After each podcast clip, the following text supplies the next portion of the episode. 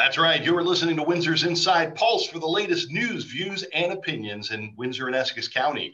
We remind you that the views and opinions expressed on this show are those of our co hosts and guests and do not necessarily reflect the views of CJAM or other media outlets or any political party affiliations. We are recording on March the 9th, approximately 5:15 p.m., 2021. Please remember to like our Facebook page and subscribe to our podcast on your favorite podcast app. With that being said, my name is Al Tashuba, co-hosting and joined remotely with Daniel Ablisser and Dave Sundin and Christine Brooks.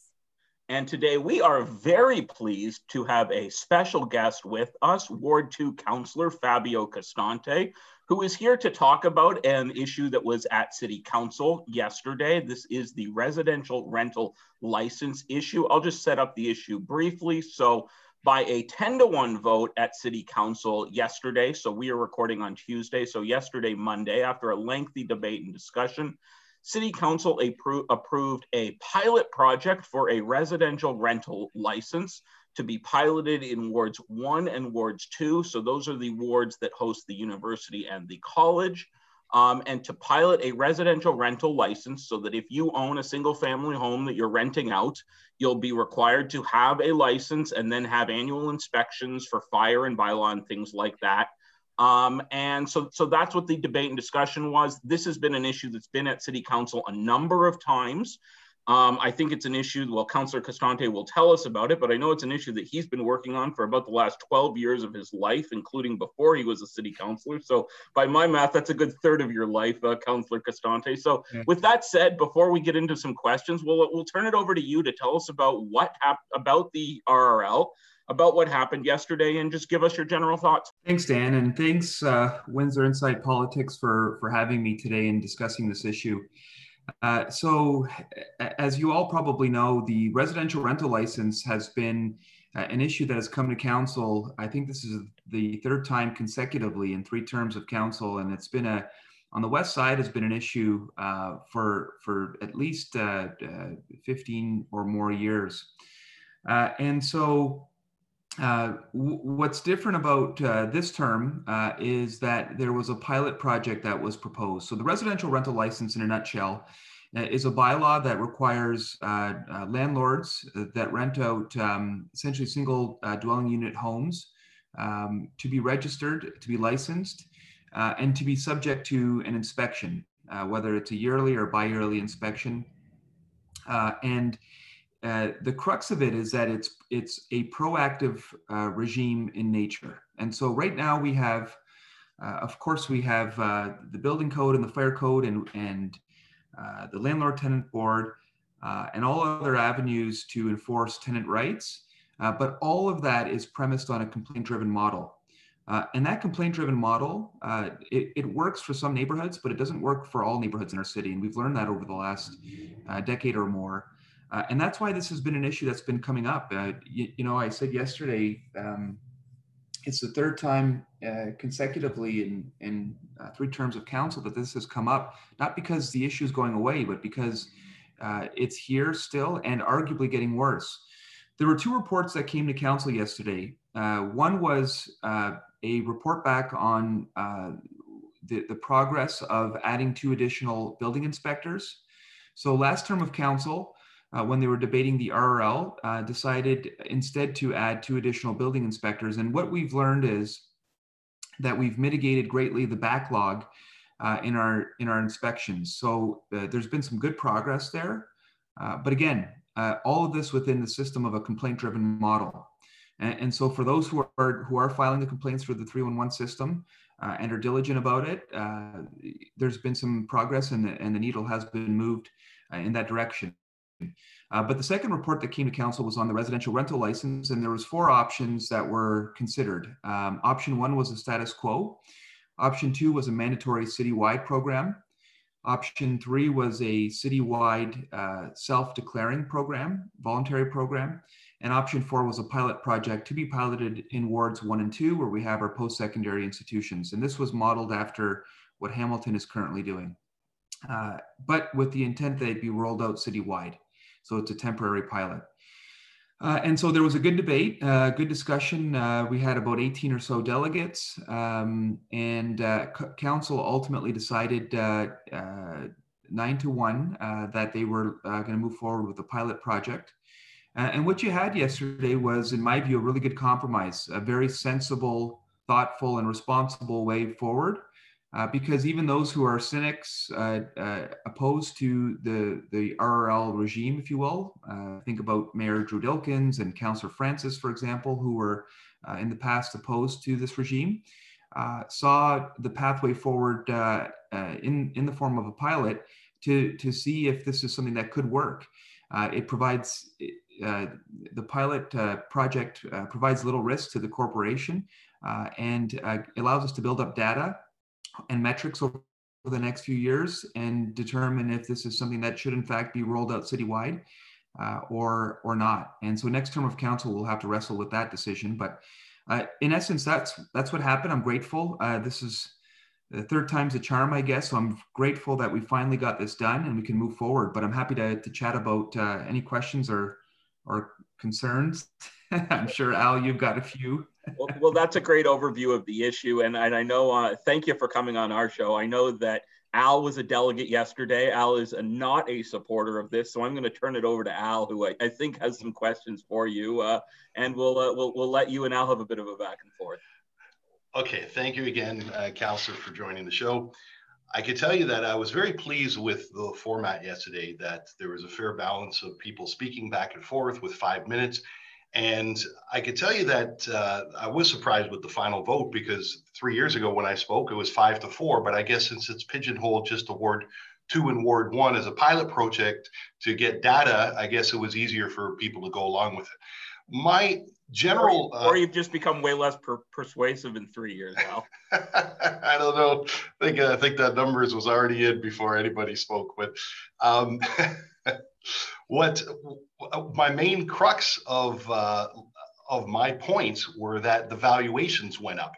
I don't I didn't hear anybody saying that we're defending these neglecting landlords. These neglecting landlords need to be cracked down upon. It's either through their own natural ability or it's going to be through RRL or a combination of both, but RRL will help push them along maybe before it needs to be. And, and, that's an interesting thing. Maybe sales will go up. These poor landlords know the jig is up and they got to sell. Maybe that'll be good. But I have a few questions because it, it deals with the mindset of where you're coming from. And I'm hoping that you can give me three numbers, four, four numbers. Two, uh, three are a scale of one to 10, and one is a percentage number. So my first question is, and my, my co-host already heard these questions. So here's the first question, and this is true. A Ward 2 house five years ago was worth $130,000. Now, the same house, not doing anything to it, can sell for $275,000, more than double. So, counselor, on a scale of one to 10, 10 being this is great news, it's awesome for the neighborhood, it's awesome for property owners, it's awesome for local wealth, it's awesome for the city for new tax revenues. Can you give a ranking on a scale of one to 10 where you fit where you see the value of a home of 130,000 five years ago now worth 275 on a scale of one to 10.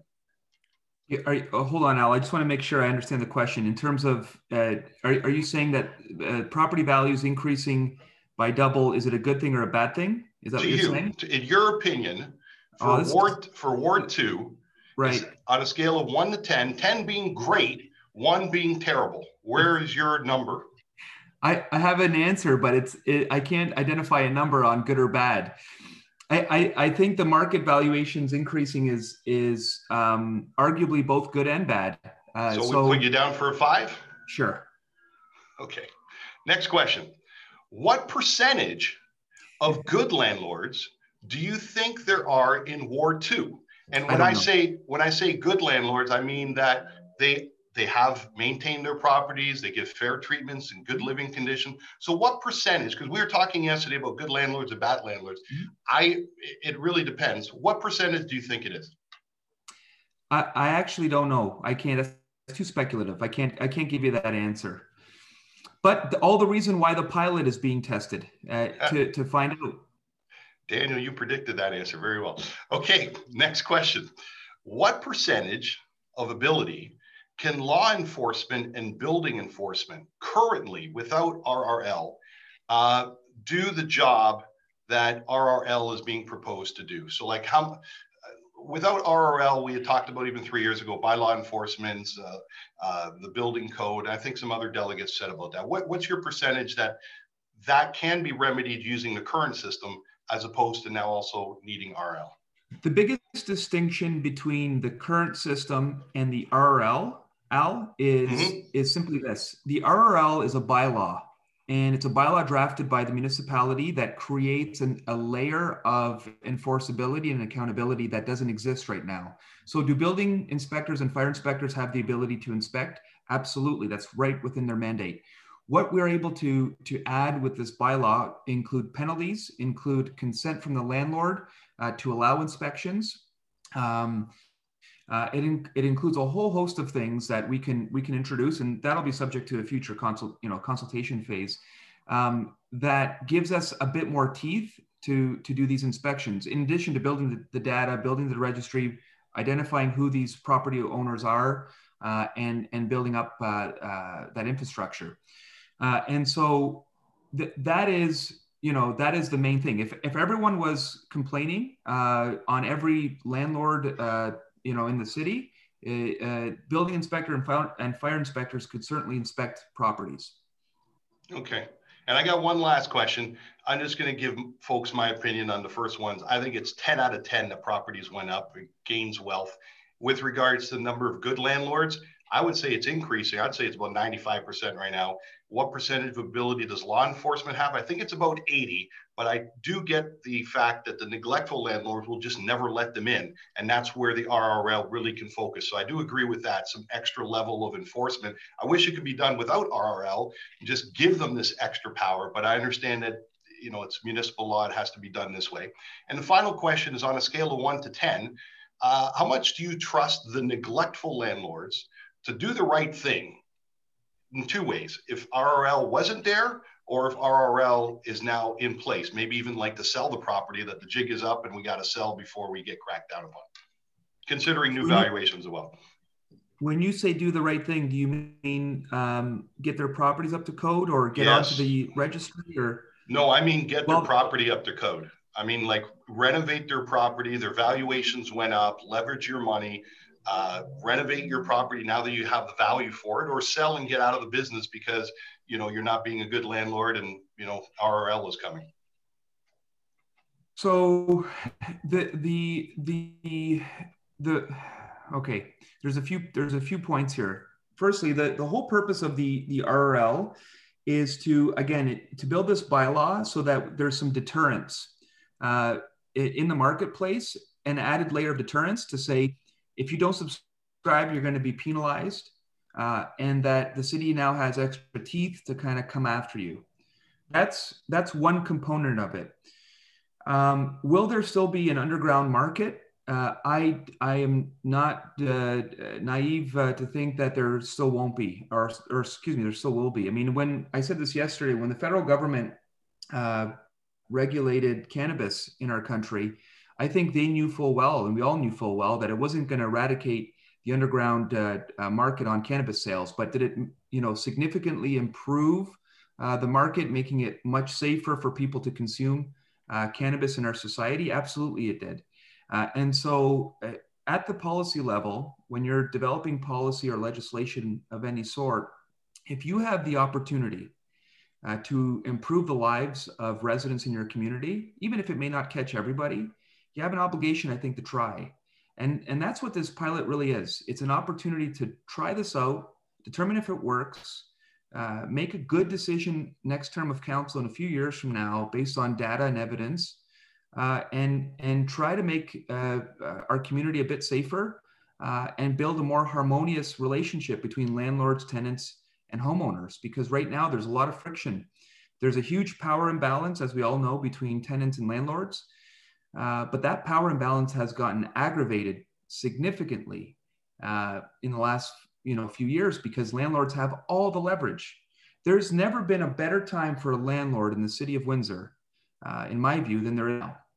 Uh, and so th- that allows for for for some landlords. Uh, I know there's a lot of really good landlords out there, but that allows for some landlords to exploit the market in ways uh, that they never could before. And so, um, you know, th- this is this is an opportunity for us to try to do the right thing. I think, and and that's why I've, I've always been a firm believer in this. If the complaint-driven model worked uh, for everyone, then the only issue is whether or not we should resource it more. But it's it's premised on a complaint driven system that just doesn't work for everyone. Well, in 1989, they enacted uh, 75 code standard. My dad and I owned a building, uh, an old building on uh, Ellis, and we had spent uh, over $10,000 a unit, and we had to borrow money, and we fixed it, and we brought it up to code, and we brought up to new standards and everything else. It was a major, major project, and it it needed to be done, and but it was throughout the city. Everyone needed to be done. I think with this RRL, you're going to find that the bad landlords are either going to renovate or they're going to sell. And either way, that's good because we don't want bad landlords and we don't want poor, neglected places. And we definitely don't want overcrowded. So I think you will get the results on the bad landlords. My general concern was would have happened anyways, maybe. And I'm worried about the good landlords being overburdened with they didn't need this to begin with. And it was a, a wide blanket to try to catch just a small amount. That, but we will see what happens. And, and you make good points, and this is where I think the, the drafting of the bylaw becomes critical because uh, as we go through this this next phase and we hear from landlords and we get some good ideas, one of the things that we could uh, discover or it could be embedded in the bylaw itself is if upon first inspection uh, the landlord uh, is up to code and fire code, uh, the city in its discretion may not uh, want to inspect for two, three years maybe and give them some leeway if, if they're a good partner. Love uh, to uh, see that. That's great. Good.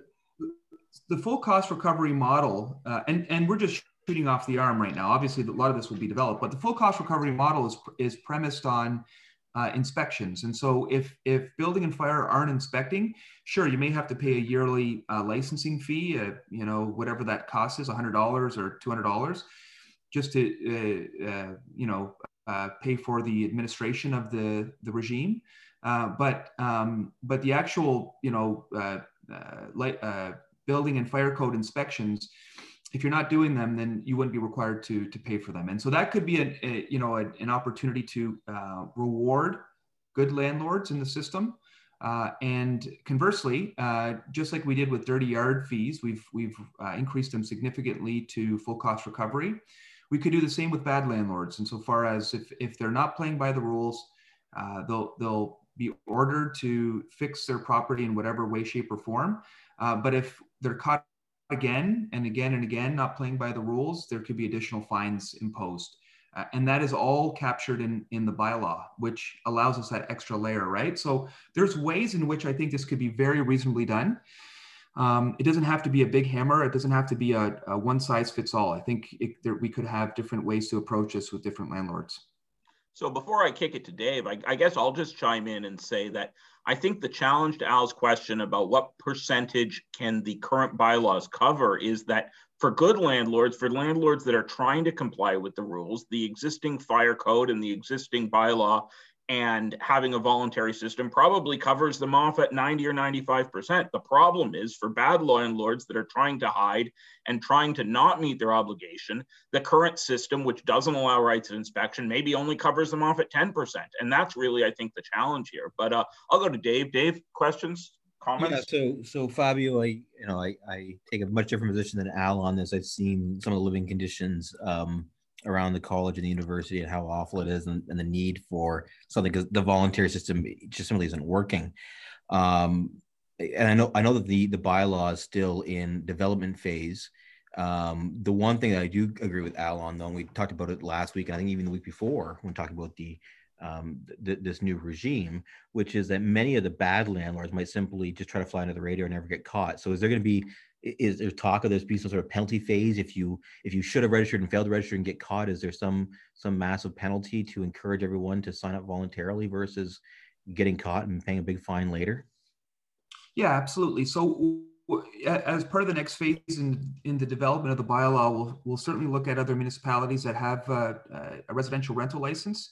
Uh, and one uh, municipality oshawa uh, has embedded in their bylaw penalties for those who don't uh, don't register, for example.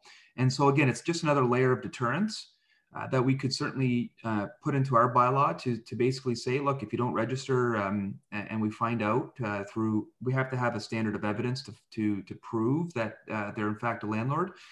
But if that threshold is met and, and you didn't register, then there could be penalties imposed um, right off the bat. And so that's, that's one way. I, there's been some discussion yet in yesterday's debate on how we're going to be able to locate these landlords. Some of them will self-declare. Uh, but I'm sure there's going to have to be a bit of a scavenger hunt. Uh, uh, Rob Vani, our building inspector, was talking about um, uh, you know Kijiji ads and uh, and Facebook ads for for house rentals as a way that they they capture or they try to find um, property owners. but you know, with a pilot this small, it allows us to do this in a in a realistic way too. and so it's going to be targeted in two geographic areas and uh, we know in those two geographic areas uh, where the majority of rentals are uh, anecdotally. So I, I, don't think it's going to be difficult to at least identify uh, the properties. There may be some difficulty in in in in, uh, in getting some of them licensed. So if if it becomes an issue of of um, the landlord resisting, uh, the only option that the city would have is to is to prosecute against the landlord, and it's going to go through, you know, our, our POA proceedings uh, because they're they're we'd argue in breach of our bylaw. So, um, so you know that could be a bit onerous, but I'm hoping that that reflects a very very small minority of landlords. I think even some of the bad ones, once they know that once they're caught and they, you know, we're you know the city's on to them kind of thing, I, I think they would be foolish to try to resist it and go through the court route. So I know that Christine Christine is another person who I think is not a fan of this regime. I don't know. When I look at Christine, I see slumlord. So I, I think that uh, I, I, think that Christine may have. I'm just kidding, Christine. Uh, but Christine, questions for uh, Councillor Costante? Well, I do, and I have comments about it. Um, to be fair, I am a conservative, and so um, big government, you know, government um, solutions don't. Eh, when there are alternatives, really do not interest me. And I see this as a potentially um, something that will quelch um, small business because that's what it is. Uh, rental properties are, are people's livelihoods and, and as they are people's homes. And that's where the very big problem, of course, lies. Now, that doesn't mean that the problems that I don't see some of the very, uh, you know, problems at the root. And at the root, there is um, student house or housing that for students going to St. Clair and, and the university that are inadequate by, by standards that have been established. Uh, definitely, um, safety is, is an issue, has to be, so it is the non-compliant uh, part that is problematic. Totally in agreement, and that there's an imbalance in power between a um, a landlord. I find the term a bit feudal, but there you go. Uh, landlord and uh, uh, the tenant is absolutely true as well. Um, but not, not, it's not as simple as they uh, pretend either. Um, one can have a bad tenant as one can have a bad landlord. Let's be fair. Um, mm-hmm. Also, um, I, I, have to say that I come from that area. I was raised in that area of town um, on right near the university in an area that um, has been completely transformed in the last 20 to 30 years, actually 30 to 40 years. And um, part of that decision was, uh, uh, was made possible by the, uh, by the city when it saw that various schools were closing and did nothing to mm-hmm. alter that. So the schools were closed and the families didn't come. Big, big surprise. Of course they didn't. And as a result, some of those houses that were very big houses then were transformed into student housing. Totally rational and totally um, willfully. Of course, it's not what we want. In a, in, a, in a really stable society, you have all kinds of people living in an area. You have small houses, big houses, uh, and, and, and uh, assisted housing and everything. That is the healthiest. Uh, it is not what people want. It's we have a very much a NIMBY kind of uh, mentality. And I find that deplorable because, of course, when uh, I, I will read to you what the newspaper said, where longtime residents have seen their neighborhoods transformed into student saturated re rental havens with accompanying complaints about unkempt properties and unsafe living conditions. So who are we really representing here? Actually, people who lived there before. We're not saying, what are we saying? That student uh, rental is somehow bad. It's somehow inferior. I find that deplorable. Students are the future of our society. And to think that uh, just because there are many congregated on account of what happened because of deciding to have the, uh, the schools disappear is a lousy thing uh, the people who have chosen to stay there, yes, they have a lot of students there. And if it's uh, the, by the way, the RRL will not change anything about unkempt lawns and so on. You are talking about young adults who will probably live. You will have the problems of alcohol, drugs, etc. that go along with all this communal living.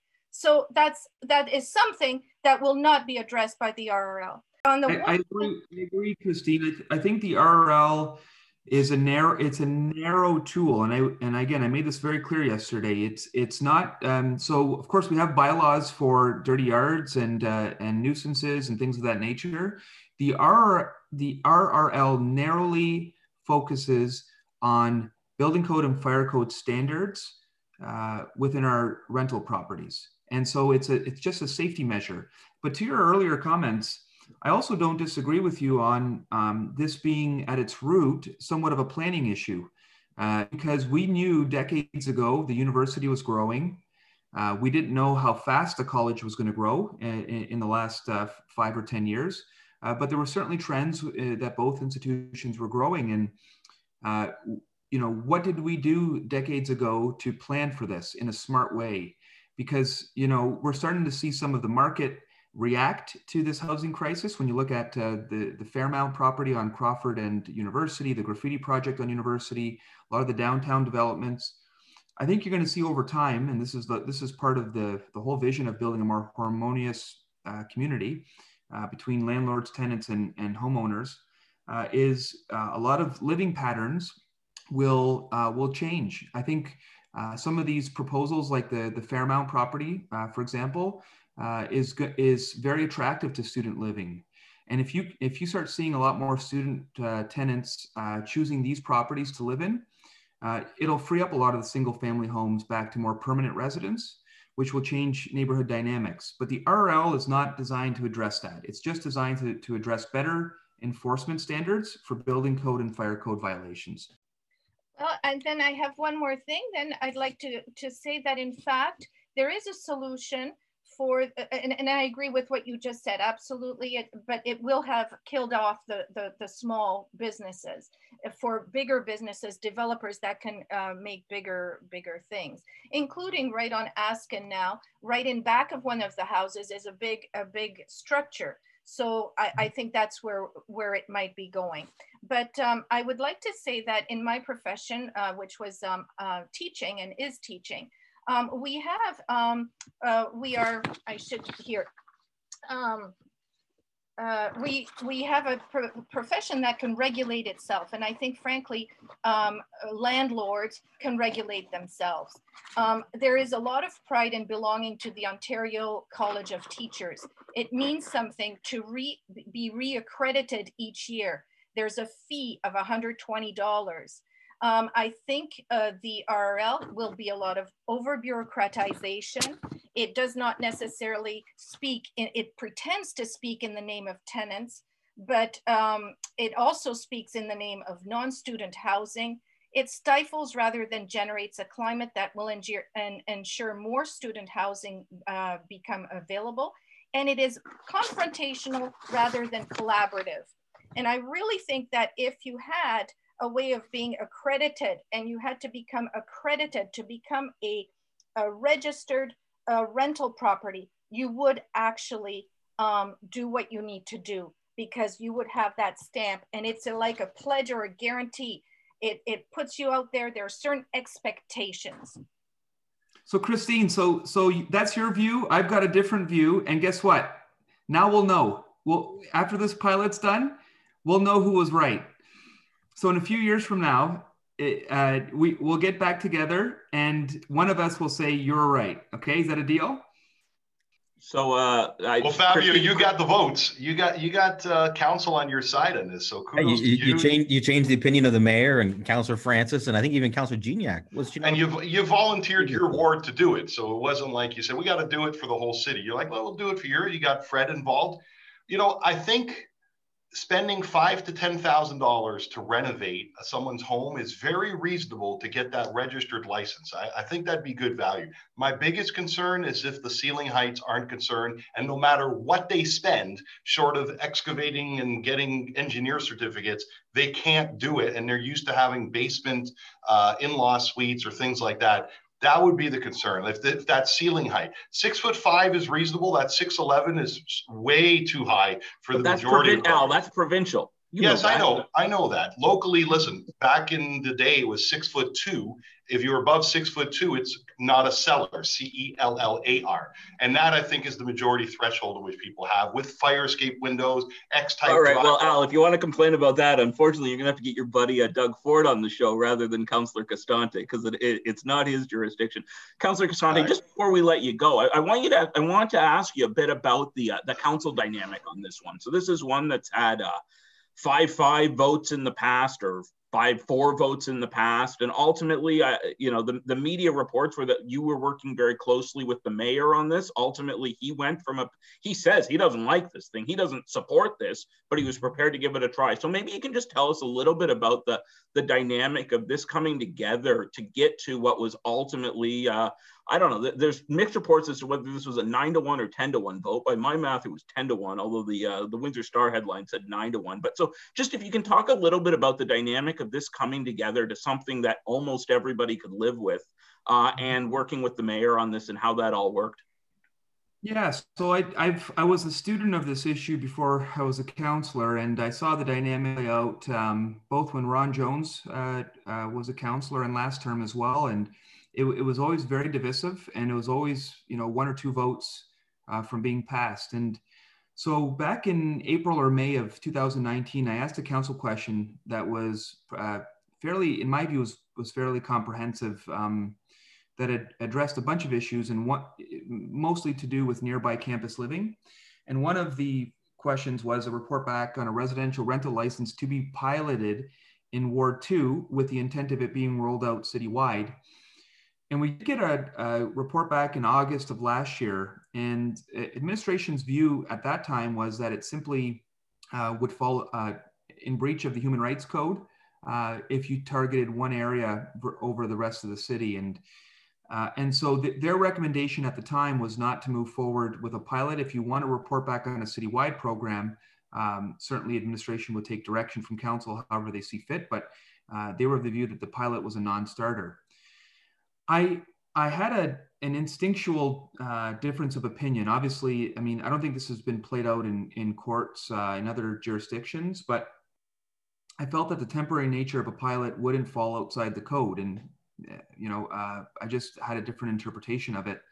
Uh, and so I've I've done some research um, on my own time and and learned that Hamilton is actually uh, rolling this out uh, in, a pilot fashion. And as soon as I learned that, I, I had a meeting with their licensing commissioner and a counselor in Hamilton.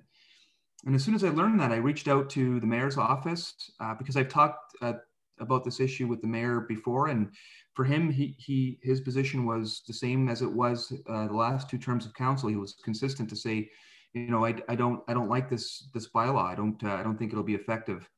Um, but when I brought that forward and administration um, uh, then, you know, started uh, the lines of communication with uh, Hamilton administration to learn more about their proposed bylaw, uh, it opened up a pathway uh, for, for the mayor and for others, frankly, in my discussions with a lot of councillors, it opened up a pathway for them to want to consider this, even if they don't like it. And so to me, that was, I felt, the, the way forward to get this done, to get this through. And, and frankly, I think it's the responsible, sensible thing to do because it allows us to build up the infrastructure, the knowledge, the data without taking on a huge risk uh, as, as a city. Uh, and it's very surgical in nature. So remember, you know, the, the whole premise of this uh, residential rental license is for it to be a proactive regime. Uh, and to do it as a pilot in this way allows us to, um, to really test whether or not the proactive regime uh, is more effective than, than our complaint driven model. And so going into Monday, I was confident uh, that there was going to be support. I didn't know what the numbers were going to be. You never know until the debate, um, you know, because things could happen. Delegates could be persuasive. Administration, uh, depending on on on what comes from administration, could be persuasive. Uh, and so, I, I didn't know exactly how this was going to turn out. Um, but uh, I was confident that there was a pathway there that was established that I, I thought a lot of people could, at the very at the very minimum, bite their lips and say, let's let's just try this. All right, and uh, so thank you for joining us. And just before we let you go, any other issues you want you want to plug or talk about? Well, we uh, well you uh, excuse me, while we have you here before we let you go.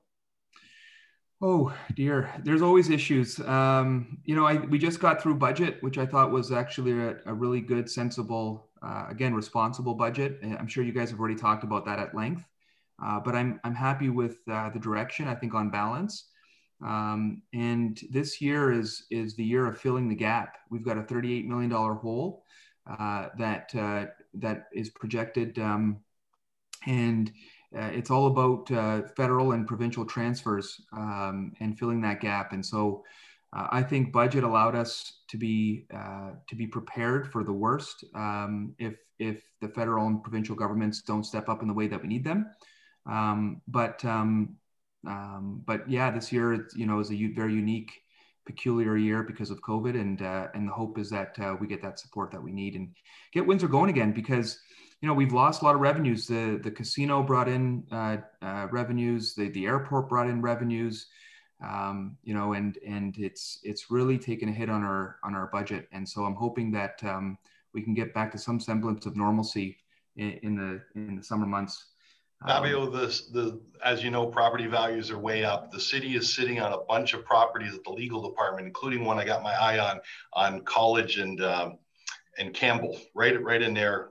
There, start selling them off, start selling off land, sell it for top dollar. I mean, things are rolling, then you'll get tax dollars from the new buyers as well. Okay, really leverage the higher uh, real estate value. Absolutely. So, so so, so with, with that said, I think we're going to need a, a, lobbyist registrar and put uh, put Al on there. But uh, with that said, thank you so much, uh, Councillor Costante, for joining us. This has been a great discussion. We're going to let you uh, get back to your day. I'm sure you have a thousand things on the go, but thank you for uh, spending some time with us today. We're going to take our break. We'll be back. Uh, we'll be back just on the other side in a moment. And welcome back to the second half of Windsor's Inside Pulse. Uh, the first half we had uh, Councillor uh, Costante. I want to say thank you to him again for attending uh, to for for a very uh, action-packed first half with with Al grilling him, and I think uh, Fabio giving some some very reasoned responses. Um, so in any event, we're going to move on now. Continue to focus a bit on the housing um, issues that that face Windsor, and, and specifically the the homeless uh, issue. So we've had a number of stories this week, all of which uh, we'll share links to on our our Facebook page later. And uh, the first two stories are from CBC, uh, dealing with the fact that the city of Windsor is purchasing a hotel in the midst of purchasing a hotel to assist with the uh, the homelessness crisis and to provide a, a, a, place for the the homeless to go. Um, certainly uh, an interesting idea to to buy a hotel for this purpose. Um, so the city's in the midst of doing that, and and uh, the one article references the fact that that Councillor Bortolin mentions that there'll be a lot of coordination between the city and and uh, homelessness uh, advocates. And then the the uh, the third story, which we'll post, has to do with the fact that the also CBC News article that the downtown mission is ignoring uh, health unit orders and reopening to serve uh, the homeless population despite the outbreaks at the, the downtown mission. Um, and we'll have to see what comes of that because I imagine the, the health unit may take steps to enforce its orders, and we'll have to see how that all plays out in the coming um, days. Um, so, so certainly an interesting um, number of stories dealing with with homelessness in the city of Windsor, and and want to get everyone's thoughts on it. Uh, Al, you want to weigh in first on this one? Uh, I trust Dunn to know what he's doing. At the same time, it's a tough priority. Uh, the feeding, the homeless, the shelter, and the COVID. And I'm really hoping that the vaccines just start making things normal again and this issue is put behind us. It's a tough situation uh, and competing interests.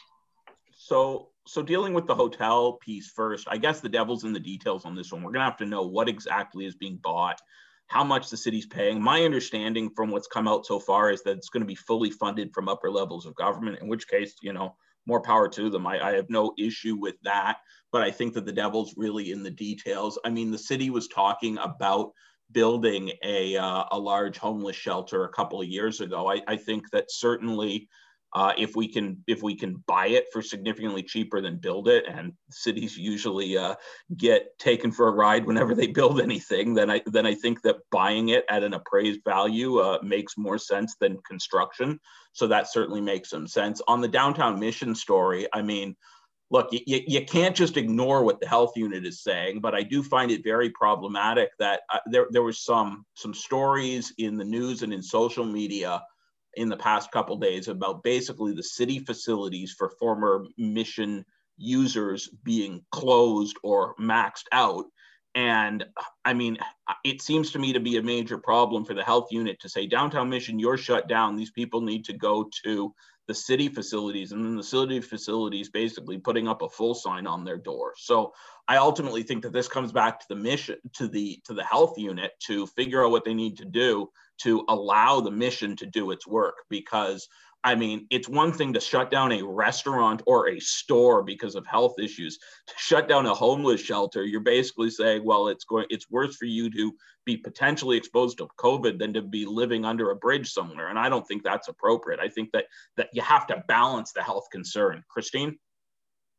I totally agree with you, Daniel. I think that that's the very big challenge that I think all of the uh, people who have been making these decisions have had uh, as a challenge the challenge of weighing um, the you know the, the the COVID and then the homelessness has I think is is bigger than ever the the problem and uh, the humanity of it all. I so I I appreciate what they've been trying to do and definitely um, my heart breaks when I hear that people have been turned down at the aquatic center and um, uh, so I think the hotel is a very, very good uh, idea, a very uh, necessary uh, thing.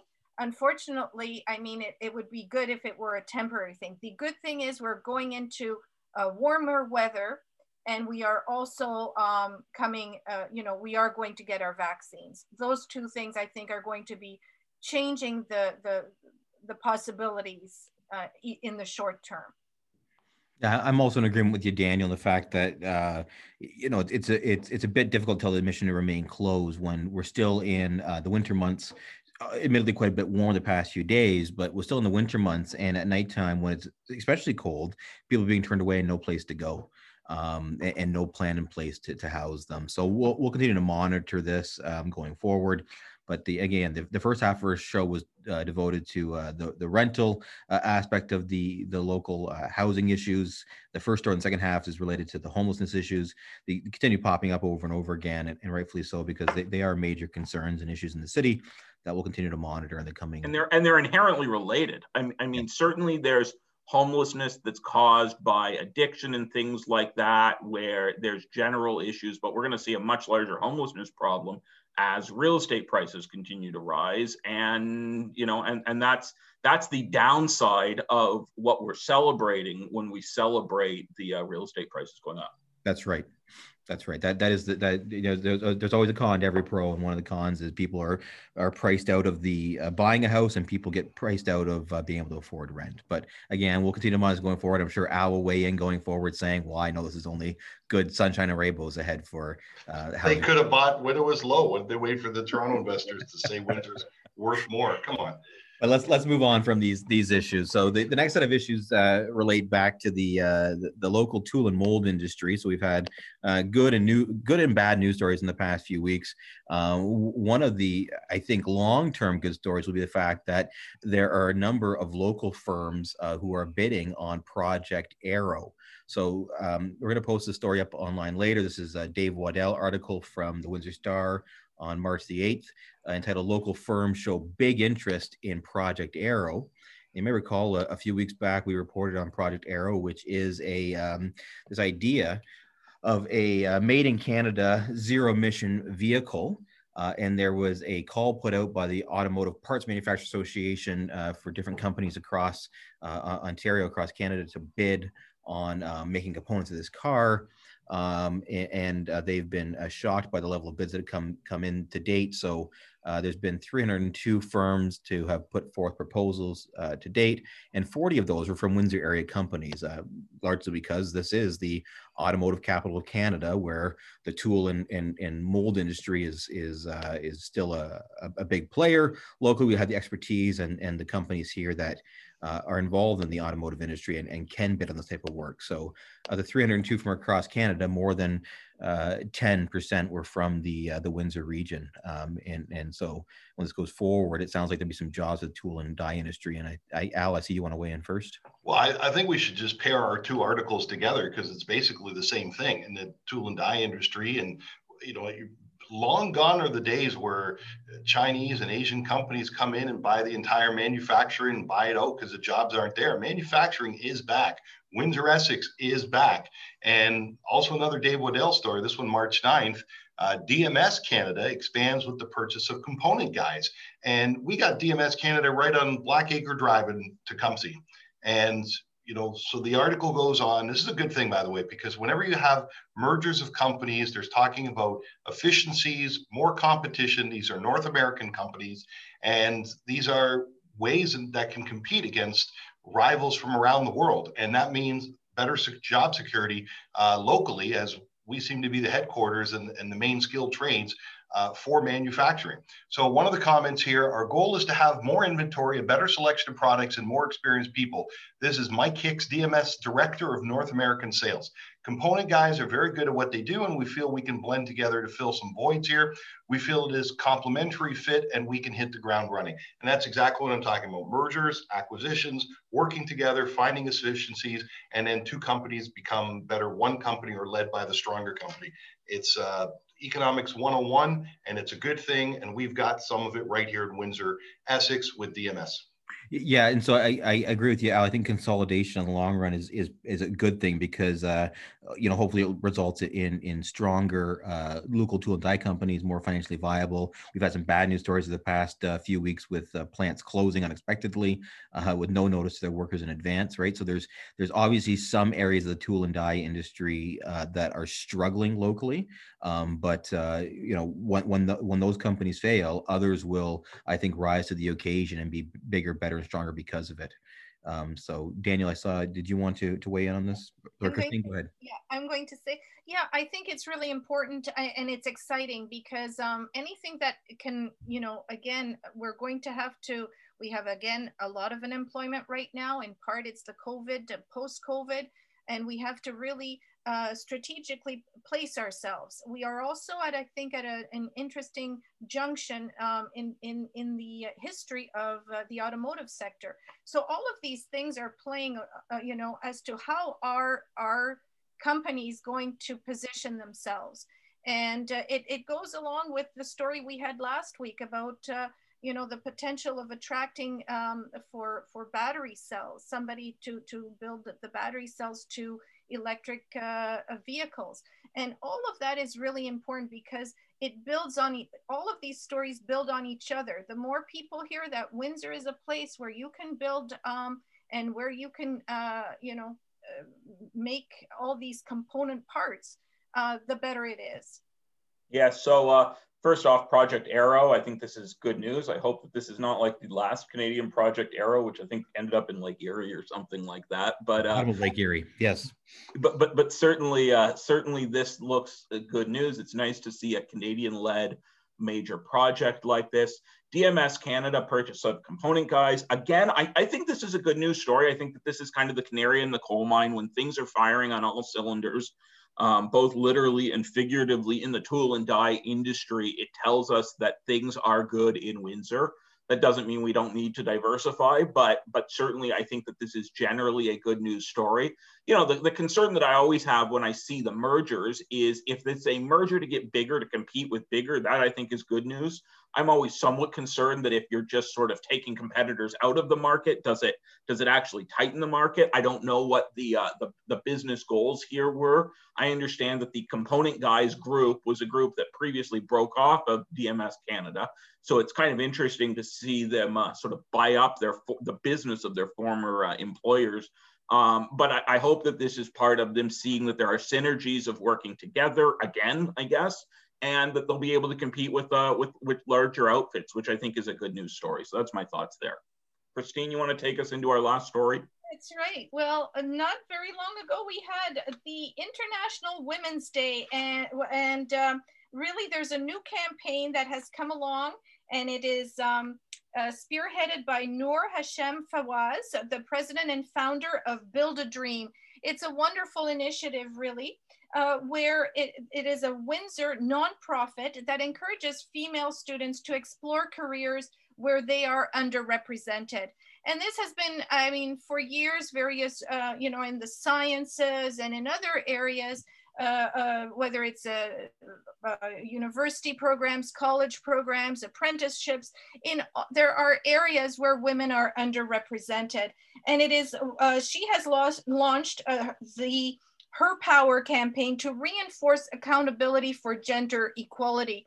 Um, a lot of it is about um, you know, workplace uh, environment and how women, and in, in this case, women, but it can be other uh, groups feel um, that they can belong. And so it is really about, um, it, it is a community effort. The community, she calls on the community to make a pledge to, to diversity and inclusion very, very important. I, I was a teacher all my life, you might say, but in a previous life, I was an economist. And as an economist, um, women were not very well represented at all at the time. It was very, very difficult. And I'll never forget that even though it did not uh, change my course really, I, uh, it did affect me very, very profoundly.